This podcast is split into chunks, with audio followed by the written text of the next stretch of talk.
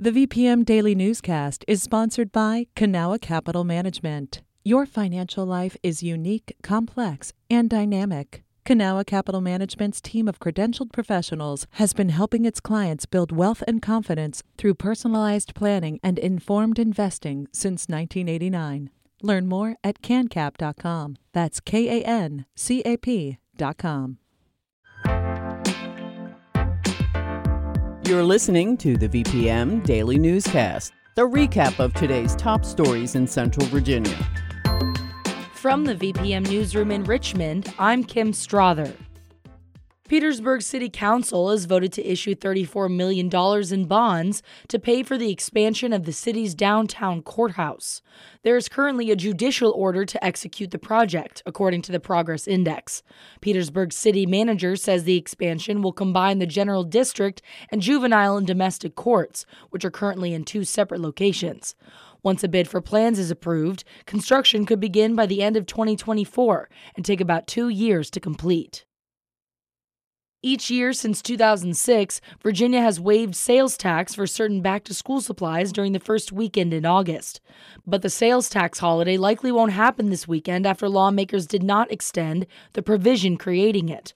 VPM News reporter Connor Scribner has more.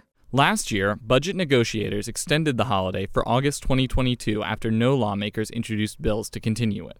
The relief also applied to appliances and emergency preparedness in recent years. Legislators again failed to address the holiday this year, though it could be included in a budget compromise this week. Virginia Poverty Law Center Executive Director Jay Speer says that while the holiday was politically popular and likely provided some relief, there are many other things that I think lawmakers could concentrate on that would help people. The earned, income tax credits, that would help a lot more people, put a lot more money into people's pockets that need it. State budget negotiators plan to meet Wednesday to discuss spending about $4 billion in excess funds. Connor Scribner, VPM News. The Richmond based United Network for Organ Sharing might not retain its monopoly on transplants after a vote last week by the U.S. Congress. Both houses okayed changing a 1984 law that did away with the competition for the nonprofit, according to the Washington Post. A Senate committee late last year determined that 70 deaths can be attributed to UNOS organ screening errors. The organization has for years been accused of long wait times for organs, as well as a lack of oversight. The Virginia Poverty Law Center is set to host a series of town hall meetings to discuss the region's housing issues. The organization is aiming to relay messages from area residents to public officials amid spiking rents and property values. Richmond City Council declared a housing crisis in April, saying the end of pandemic era protections were worsening the issue. The first of three VPLC meetings is set for 6:30 p.m. Tuesday at the main branch of the Richmond Public Library. Two more are planned for August 8th and 14th. Visit vplc.org for more information.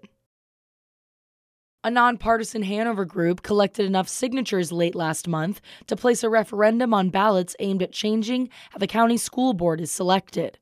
Hanover is one of the few localities in the state where a local governmental body, in this case its Board of Supervisors, appoints the school board instead of having voters decide. Board of Supervisors chairperson Canova Peterson mentioned the November referendum at a recent meeting. One of the greatest strengths in our community lies in our commitment to the democratic process. And the Hanover County citizens have collected enough signatures to enable voters to decide how their school board is chosen. And we, as a board, support their right to bring it to the ballot. And in November, the will of our residents will be heard. A school board representative previously told VPM News it would be inappropriate to comment on the referendum, considering supervisors currently oversee the process. This has been the VPM Daily Newscast. Some of these stories may have changed since the newscast was recorded. You can stay connected to what matters by heading to vpm.org/news or follow us on Facebook, Twitter, and Instagram at myvpm.